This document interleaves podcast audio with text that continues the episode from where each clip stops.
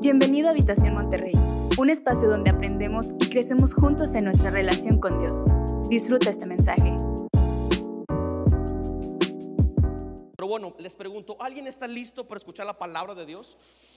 Muy bien, familia, vamos a Salmos, capítulo 40. Salmo 40, vamos a leer tres versículos que estoy seguro que ya te lo sabes de memoria, solo que ahora los voy a leer en la nueva versión internacional, NVI. Salmo 40, desde el versículo 1, dice así, puse en el Señor toda mi esperanza. Él se inclinó hacia mí y escuchó mi clamor. Me sacó de la fosa de la muerte, del lodo y del pantano. Puso mis pies sobre una roca y me implantó en terreno firme. Puso en mis labios un cántico nuevo un himno de alabanza a nuestro Dios. Al ver esto, muchos tuvieron miedo y pusieron su confianza en quién? En el Señor. Amén. Tómate 20 segundos para orar. Cierra tus ojos. Padre, gracias por tu palabra, Dios. Te pedimos que tu palabra hoy hable a nuestra vida, en nuestro corazón. Dios, mi vida es tierra fértil para tu palabra. Quiero, anhelo deseo, Señor, echar fruto por lo que voy a recibir hoy. Todo esto te lo pido en el nombre de Jesús. Amén. El tema de hoy se titula Firme Esperanza. Firme Esperanza. El rey David en, en este salmo deja entrever que tal vez no está en su mejor momento, ¿no? está en el momento más óptimo de su vida. Y esto lo podemos ver por el clamor. ¿Me puedes poner el texto, por favor? El clamor, el clamor. Uno no clama cuando está en su mejor momento, ¿no? Uno clama cuando está en el peor de sus días. Uno clama cuando la situación te sobrepasa por mucho. Cuando la situación te sobrepasa, empiezas a clamar. Si te conté una vez que, me subió una lancha y nos metieron a mar abierto a un, a un paseíto de snorkel, ¿verdad? Y yo pues me sentí Aquaman y me tiré y me andaba ahogando. Entonces yo sentía que ya no podía más y empecé a clamarle por mi vida al lanchero. Le dije, tírame un salvavidas. Pero estaba tan desesperado que me tuvo que subir de nuevo a la lancha. Uno, uno clama cuando siente que la situación le sobrepasa. Y me encanta el rey David, porque él dice, cuando clamé, el Señor se inclinó hacia mí y me escuchó. Qué increíble, ¿verdad? Eso. O sea, e, es, hermoso sentirte escuchado.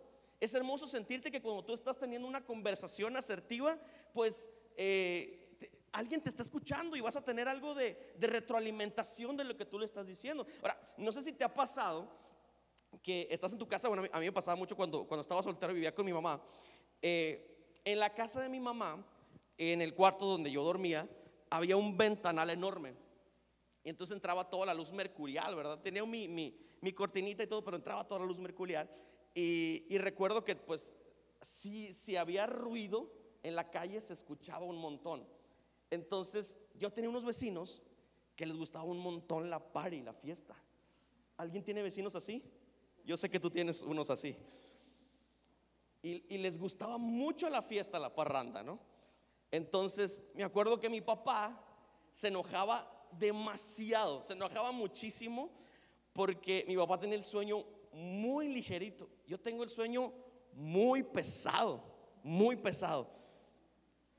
Con Sayuri ya no tanto, ¿verdad? Este, porque pues si me metes mis codazos, pero si tengo el sueño muy pesado. De hecho, es, la cura de mis compas, porque siempre que alguien se queda conmigo, mi alarma es este, eh, eh, eh, una hora, o sea, sí, literal. Y sueño, sueño que, que estoy en la alarma, ¿verdad? O sea, que algo está sucediendo, pero mi cuerpo no reacciona. Pero yo, yo se lo adjudico a, la ventana porque entraba todo el ruido y eso. Bueno, la cosa es que tenía unos vecinos muy ruidosos. Oye, un día llevaron banda en vivo los descarados. O sea, banda en vivo llevaron en la colonia. Y, recuerdo que mi papá se levantaba súper molesto, abría la puerta de mi cuarto y se asomaba. Estos ya están otra vez. Y agarraba el teléfono a la policía. ¿Alguien ha hecho, o sea, ¿Alguien le ha hablado a la policía porque tiene vecinos ruidosos? O sea, es que uno quiere ser buen vecino. Uno quiere, pero no, no se dejan. Son difíciles de amar. Bueno, entonces mi papá hablaba a la policía y la señorita que le contestaba le decía, sí, le mandamos una patrulla en breve. Y pasaba una hora. Pasaban dos horas. Tres. Mi papá todavía despierto, ¿eh? Tomando leche, té para, para a esperar la patrulla. Y cuando estuviera la patrulla y decirle, sí son ellos que están ahí. Eh, mi papá era así, ¿no? Eran cinco de la mañana y los vecinos apenas estaban poniendo el payaso de rodeo. Ya iban a terminar, pero todavía faltaba esa canción. Entonces, el sentirte ignorado, alguien le ha sucedido? O sea, el, el sentir que estás poniendo todo tu empeño en decir algo, pero te sientes total y absolutamente ignorado. Me ha pasado. Me pasa en este, en este tipo de cosas, me pasa en muchos sentidos, pero de algo puedo estar convencido, de que si yo clamo a Dios, yo voy a tener respuesta de Él. Porque así como un adulto, cuando un niño quiere entablar una conversación, se baja al nivel. Me encanta ver a los papás hacer eso. Como un papá se baja para escuchar a un niño. De, repente, niños de aquí de la congre eh, me dicen, oye pastor, esto, esto. Y yo tengo que parar lo que estoy hablando aquí arriba y bajarme a lo que está, porque no hay manera en la que yo pueda conectar con un niño si no me bajo a su nivel. A mí me encanta cómo Dios en su omnipotencia, en su grandeza, se baja a nuestro nivel y empieza a platicar con nosotros. ¿No es increíble eso? Ah, David está clamando, David está emitiendo un clamor. Y, yo lo, lo asimilaba muchísimo con lo que está sucediendo hoy en Nuevo León. O sea, me, nos tocó ahora, hace como tres días creo, que, estábamos viendo pues lo de las marchas, ¿no? La gente que sale y estorba y marcha. Yo le decía, yo le decía a mi esposa, oye, es que no, creo yo que si estuviera en la, misma situación y gracias a Dios, pues eh, algunos tenemos tinaco y juntamos agüita ahí, pero hay gente que tiene o sea, literal semanas sin agua. O sea, yo me les uniría, por supuesto. Yo le decía, la cosa es de que los más afectados no son los del gobierno, son los que venimos en el tráfico hartos, ¿verdad? Y, y, a nosotros son los que nos está impactando esa situación, ¿verdad? Pero entiendo, comprendo, porque es que mira, ante esa situación, ¿a quién le reclamas? ¿A quién le dices? O sea, ¿no te ha pasado sentirte... Eh, limitado a la hora de, quejarte, de clamar en alguna situación. A veces nosotros pasábamos tres días sin agua. Y le dice Señor, ¿es que a quién le decimos? O sea, ¿quién nos va a rescatar? ¿Quién va a venir a nuestro auxilio? Y, y, uso este comentario porque creo que es en el que todos convergemos de alguna manera, ¿no? Pero hay demasiada injusticia en la ciudad en la que vivimos. O sea, hay mucha inseguridad en la ciudad en la que vivimos.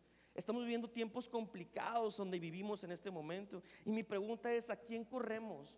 ¿A quién clamamos? ¿Quién es digno de, de que le digamos nuestras quejas y, y, que tenga el poder de poder venir hacia nosotros. Ahora, la semana pasada hablamos acerca del pasado y yo sé que hay personas que han vivido pasados complicados, pero con ese bagaje que venimos cargando, ¿a quién vamos? ¿A quién le decimos? ¿A quién podemos clamar? Y que nosotros podemos estar tan seguros de que esa persona va a venir a rescatarnos. Hoy nosotros en la iglesia podemos decir que Dios, pero en el momento más oscuro de nuestra vida, parece que ni siquiera Dios nos escucha.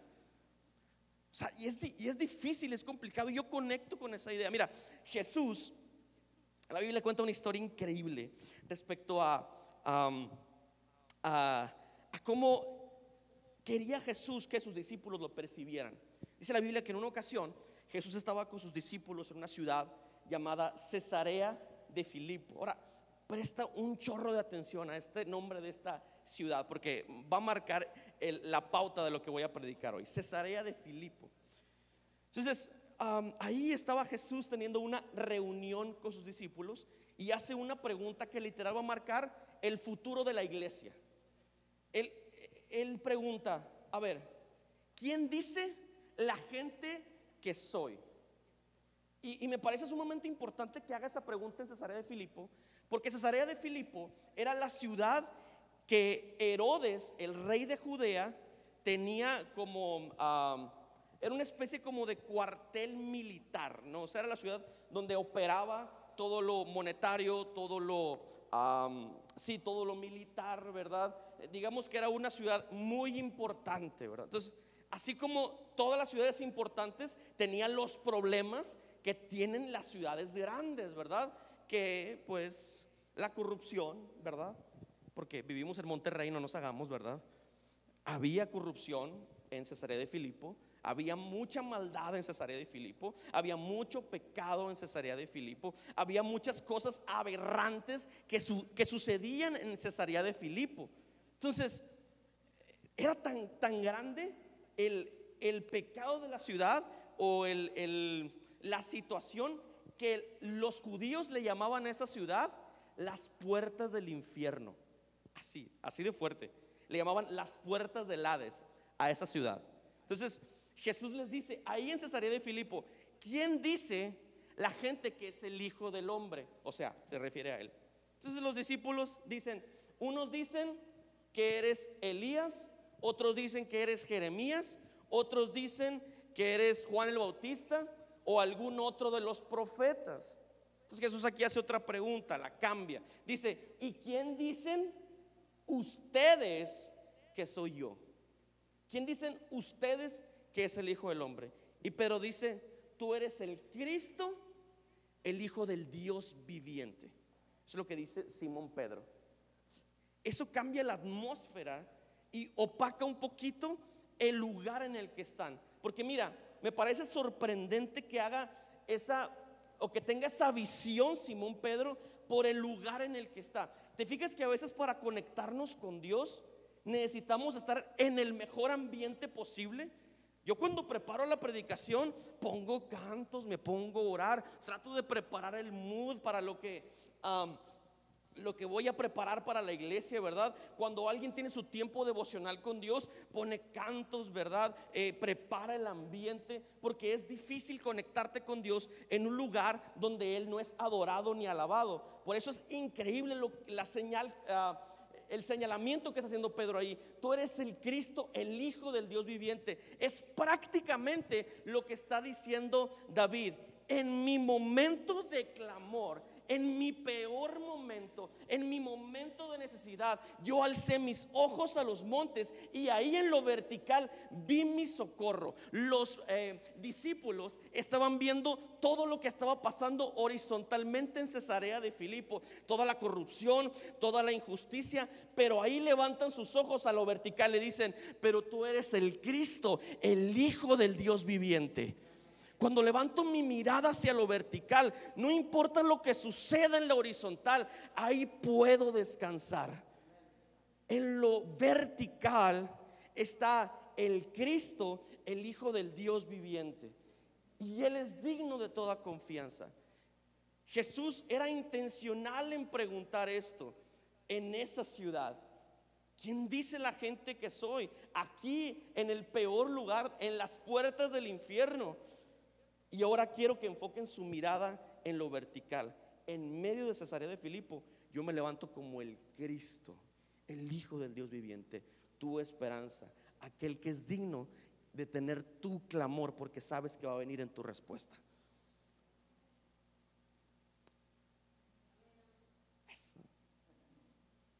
Me encanta, me encanta esto. Porque yo sé que, que esto nos desafía. Ahora, mira lo que, lo que le dice y, con esto quiero ir ya a los principios. Ya son las 12. Qué injusto es esto. ¿eh? fíjate lo que le dice a, a Pedro Jesús cuando terminan esta plática. Le dice, dichoso tú Simón, hijo de Jonás, le digo Jesús, porque eso no te lo reveló ningún mortal, sino mi Padre que está en el cielo. Yo te digo, tú eres Pedro, y sobre esta piedra edificaré mi iglesia. Y le dice, y las puertas del reino de la muerte o las puertas del Hades no prevalecerán contra ella. Ahora quiero darte tres principios para que vivas una vida en firme esperanza. ¿Estás listo para estos principios? Me los voy a aventar bien rápido. El, primero es este. a veces lo más firme para Dios será lo más incómodo para ti. Fíjate lo que dice el Salmo 42, lo volvemos a leer, dice, me sacó de la fosa de la muerte, del lodo y del pantano, puso mis pies sobre una roca y me plantó en terreno firme. No sé si a alguien le ha tocado alguna vez ir en el carro y atascarse en el lodo. ¿Alguien le ha pasado? ¿Se siente bonito? No, porque traes una inercia, ¿verdad? Traes una inercia, vas caminando en tu carro y de repente hay fango, hay lodo y, te paras. Y el fango hace que las ruedas giren, ¿verdad? Me pasó una vez en la presa de la boca cuando había agua en la presa de la boca.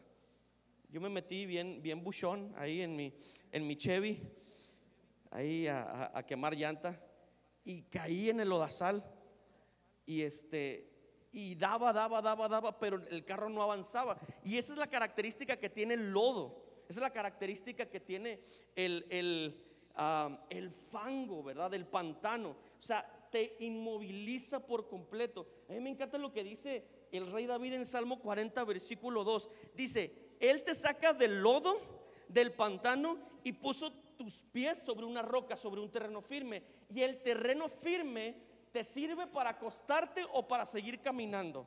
El terreno firme te sirve para seguir caminando. ¿Me escuchas? Porque a veces la vida nos atrapa en lo horizontal. El trabajo, el estrés, los problemas y en lo horizontal estamos agachados estamos aquí, no podemos salir del horizontal, estamos arrastrándonos, no nos, podemos mover. Entonces, ¿qué es lo que hace el Señor cuando nos llama? El Señor nos abraza y nos pone en tierra firme para seguir caminando. Por eso el principio es este. A veces lo más firme para Dios será lo más incómodo para ti. Ayer le explicaba este principio a Sayuri y me costaba tremendamente uh, transmitirle lo que, lo que quiero transmitir. Mira, a veces pensamos o, interpretamos este texto diciendo, a ver Dios, tú me sacaste del lodo y del pantano para ponerme en tierra firme, significa que cuando esté en tierra firme voy a poder descansar. ¿Alguien ha pensado eso? O sea, para mí el lodo y el pantano puede simbolizar un problema matrimonial. El lodo y el pantano puede simbolizar un problema económico. El lodo y el pantano puede significar tal vez un problema con mi hijo, una enfermedad, cualquier cosa que complique mi vida. E interpretamos que el terreno firme es el lugar en el que ah, salí, me voy a tirar a la hamaca. Pero en Dios, escucha esto, escucha esto, y eso es importante este principio. En Dios las cosas siempre funcionan al revés. Tal vez para Dios, ese problema matrimonial que estás teniendo ahorita es el terreno más firme sobre el que tú puedes caminar. A veces, esa enfermedad en la que tú estás eh, batallando es el mejor lugar en donde Dios va a poder operar en tu vida. ¿Por qué? Porque vas a empezar a caminar. Te vas a empezar a mover. Te tienes que mover a veces esa crisis matrimonial te va a impulsar a un lugar en la que tienes que mover. Porque mira, muchos esposos, esposas, sentimos que el matrimonio va corriendo bien, ¿verdad? Ah, y dejamos de ser detallistas. Y dejamos de administrar o gestionar correctamente nuestro matrimonio. A veces pensamos que, que, el, que el simple hecho de, que tenemos salud y estamos en bienestar, ah, estamos bien, no necesitamos clamar, ¿verdad? Por Dios. E, estamos en, el mejor lugar, ¿verdad? Y, empezamos a olvidar tener nuestra vida devocional, nuestra vida diaria de conexión, pero a Dios no le gusta eso. Entonces Dios te pone en un lugar donde tengas que caminar. Hay gente que dice, ah, me han dicho algunas ocasiones, pastor, ora por mi hijo, porque no quiere venir a la iglesia ora por mi hijo porque estoy batallando con él para esto, por esto y por esto. Y yo le digo, con todo mi corazón, por supuesto que puedo orar por él. Es más, hacemos cadena de oración y ayuno, pero ese lugar es el lugar más firme para que tú empieces a caminar por la salud espiritual de tu hijo. Para que tú empieces a caminar por la salud de tu matrimonio. A veces el, el, lugar más inestable para nosotros es el lugar más firme para que podamos avanzar. A veces estamos en depresión y caemos, caemos. Pero ese lugar en el que estamos cayendo, ese ah, precipicio, a ver, los psicólogos le llaman de una manera, ¿cómo se llama? Ese tocar fondo, ¿verdad? Ese tocar fondo a veces es lo más sólido para que puedas empezar a caminar y luchar por lo que Dios quiere para ti. Porque Dios hace lo suyo familia. Pero nosotros, como sus hijos, tenemos que movernos. ¿Qué será lo más firme para ti entonces? Mira, para muchos lo más firme es dar pasitos chiquitos en su vida espiritual. Vente todos los domingos a la iglesia. Hay personas que no hacen eso. Porque dice, voy un día, me siento bien, saludo a todos, y ya dejo de ir cuatro meses hasta que me vuelva a sentir mal. Vuelvo a ir. Pero sabes una cosa, a lo mejor ese paso chiquito es venir constantemente a la iglesia. Sabes, a lo mejor ese paso chiquito que tienes que dar en tu vida es plantarte y servir en tu iglesia local. Es plantarte y darlo todo en tu iglesia local. A veces ese paso chiquito que tienes que hacer y ese caminar es irte cada semana y tomarte un café con tu esposa. Tienes meses que no lo haces. Y son pasos chiquitos. Y esa desestabilización que a lo mejor estás sintiendo es una llamada de atención de, de Jesús diciéndote, yo ya te puse en un lugar firme, tienes que empezar a caminar. Estás en el lodo y estás en lo horizontal, pero cuando Él te pone en terreno firme, ahí estás en lo vertical las cosas te sobrepasan y tienes que dar pequeños pasitos y clamar, Señor, voy a hacer esto por mis hijos. No renuncies a tus hijos, no renuncies a tu matrimonio, no renuncies a las cosas que en este momento te están ocasionando una crisis. ¿Me sigues? Ay, no, me lo siento bien aguitados. Eso es lo más firme. Lo más firme para Dios a veces es lo más incómodo para nosotros. Segundo, cantar. Me encanta lo que dice Salmo 40, versículo 3. Dice, puso en mis labios un cántico nuevo, un himno de alabanza a nuestro Dios. Mira lo que dice el versículo 2, eh, perdón, el, versículo 3. Dice, Él puso un cántico nuevo en mis labios. Mira, para mí este principio es importantísimo. Cantar a Dios te da una perspectiva vertical. A lo que cantamos ahorita. Ya no soy esclavo del temor aunque tengas miedo, uy, eso te vuelve a enfocar en quién es tu Dios. Ya no soy esclavo del temor. Te dice dónde deben estar tus pies, dónde debe de estar tu mirada. Ya no soy, ah, ah, somos los hijos y las hijas, ¿sabes? Ven, Señor, como dijiste. Y a lo mejor hace mucho tiempo no sientes esa conexión con Dios, pero tú le estás diciendo, Señor, tú lo prometiste, ven a mí porque el cantar te da una perspectiva diferente de tu situación. Yo, desde que desde que tengo real, o sea, sin exagerar, uso de razón, la música formó una parte bien importante en mi familia. Me acuerdo cuando tenía como unos cinco años, mi hermana Raquel, ella estudiaba en el conservatorio de música. Y en, el, y en la casa, en la casa teníamos un piano Rhodes de esos viejitos, los que saben de música saben de qué estoy hablando. Yo ni sabía que era eso, para mí era un, era un mueble y era, era normal tener piano. Mi papá tenía unas guitarras ahí muy bonitas que él cuidaba. Y, y, para mí el, el tener música a mi alrededor era, la verdad, muy común, era, era la verdad muy normal, yo vivía con eso. Y yo pensaba que eso era normal en todas las familias, luego me di cuenta de que no. Pero algo que aprendí en ese tiempo de mi desarrollo como persona y como músico también, es que ah, la música cambia los ambientes. ¿Te has dado cuenta de eso? Mira, si andas aguitado y pones una canción de Paquita al barrio, o de quién te gusta que cantes de esas de tristeza, de Juan Gabriel. Ah, sí. Sammy sabe algo de eso, ¿verdad? Si te sientes triste y pones esa música, mira, todo tu ambiente va a cambiar, ¿sí o no? Toda tu, o sea, todo el escenario en el que estás va a cambiar. ¿Por qué? Porque la música tiene un poder sobrenatural. Si estás alegre, pones algo de alegría y te va a subir el hype a 200% porque la música tiene un poder. Estoy hablando de la música, pero la alabanza. Mira, cuando nosotros transicionamos, porque todos mis hermanos cantaban en bandas y, tocaban música y tenían eventos todos los fines de semana, pero cuando, cuando cambiamos nuestra perspectiva y empezamos a utilizar la música para alabanza y adoración, algo cambió en nuestro hogar. Algo cambió porque me di cuenta que la alabanza tiene un poder que la música por sí sola no tiene. Porque uno toca música, ¿verdad? Depende de la temática pues, que, te ajuste a ti. Pero la, alabanza y la adoración tiene una sola temática. Es la creación reconociendo los atributos del Creador. Esa es la alabanza. La alabanza es reconocer lo que es y lo que hará en mi vida.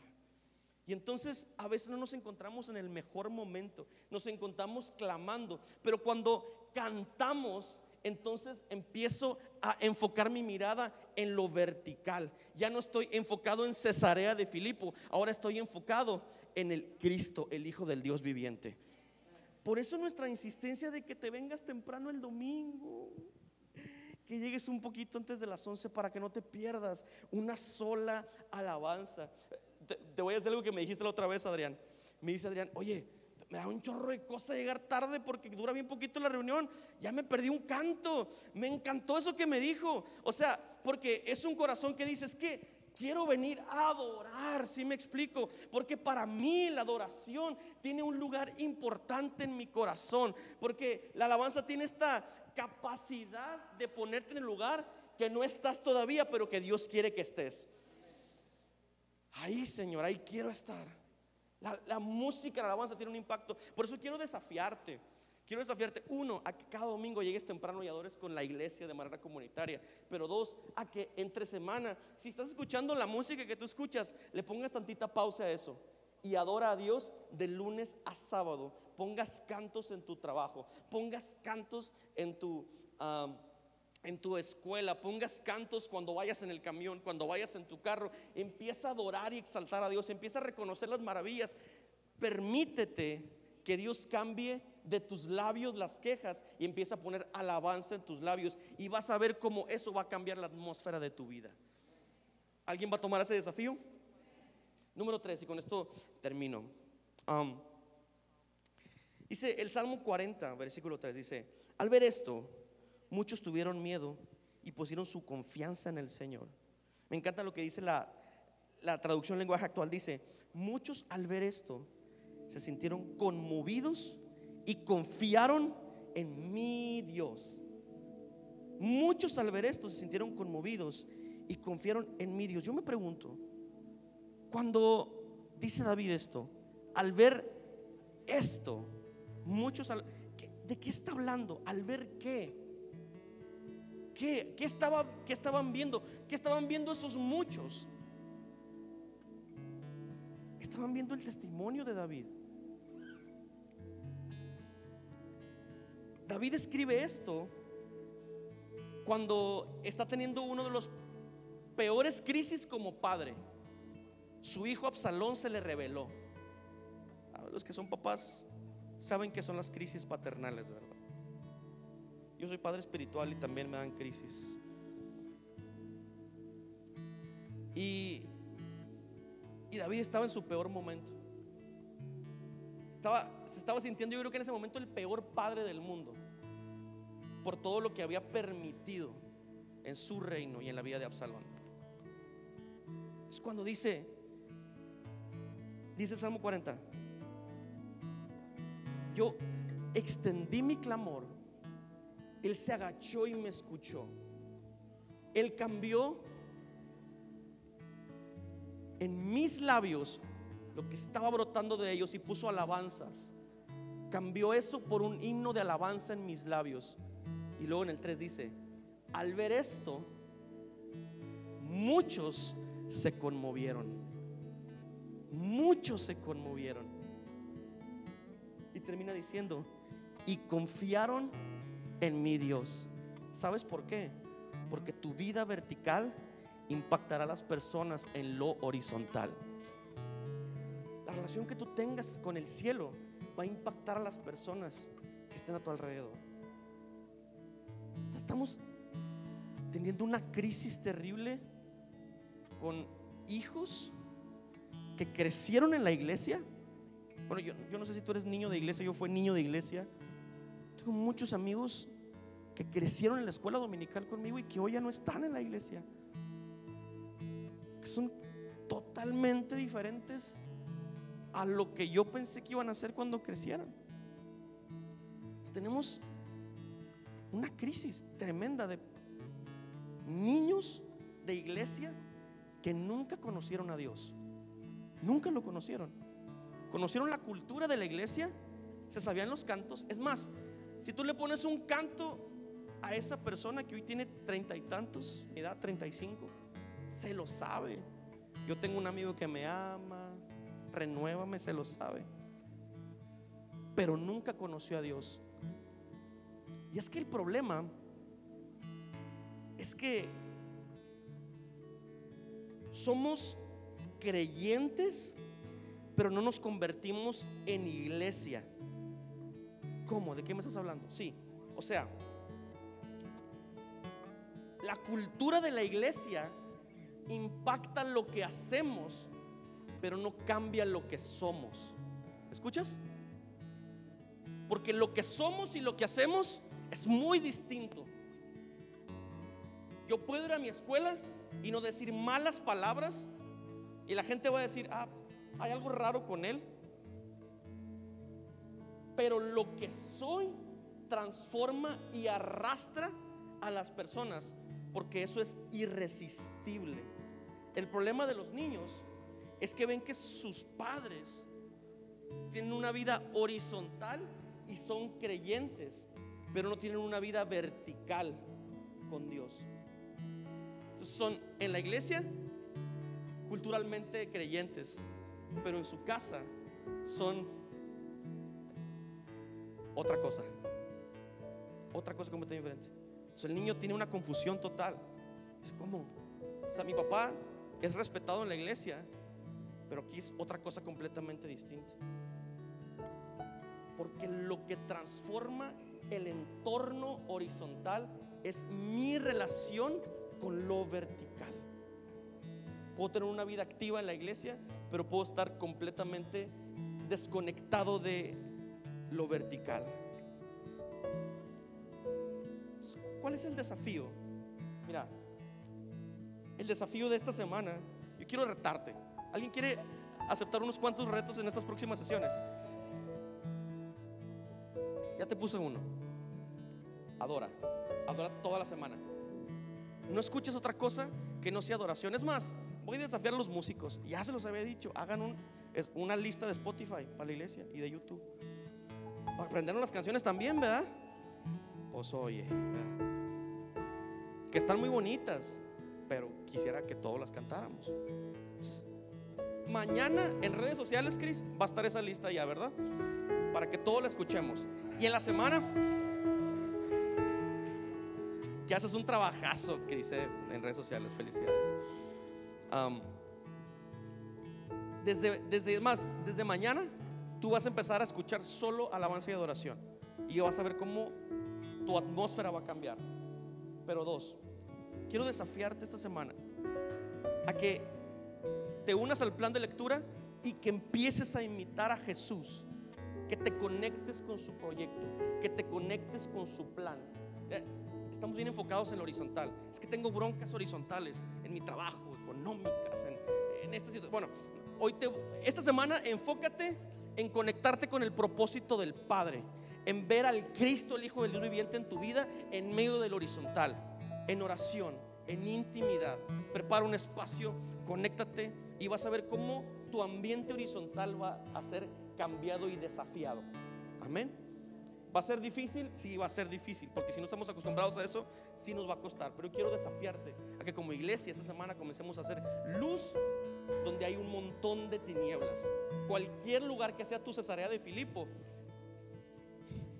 ahí se va a manifestar el Cristo, el Hijo del Dios viviente. Ponte de pie. No sé si esta semana alguien esté desafiado a hacer la iglesia vertical. A poner la esperanza firme en Jesús. A dar pasos chiquitos en su vida, pero avanzar.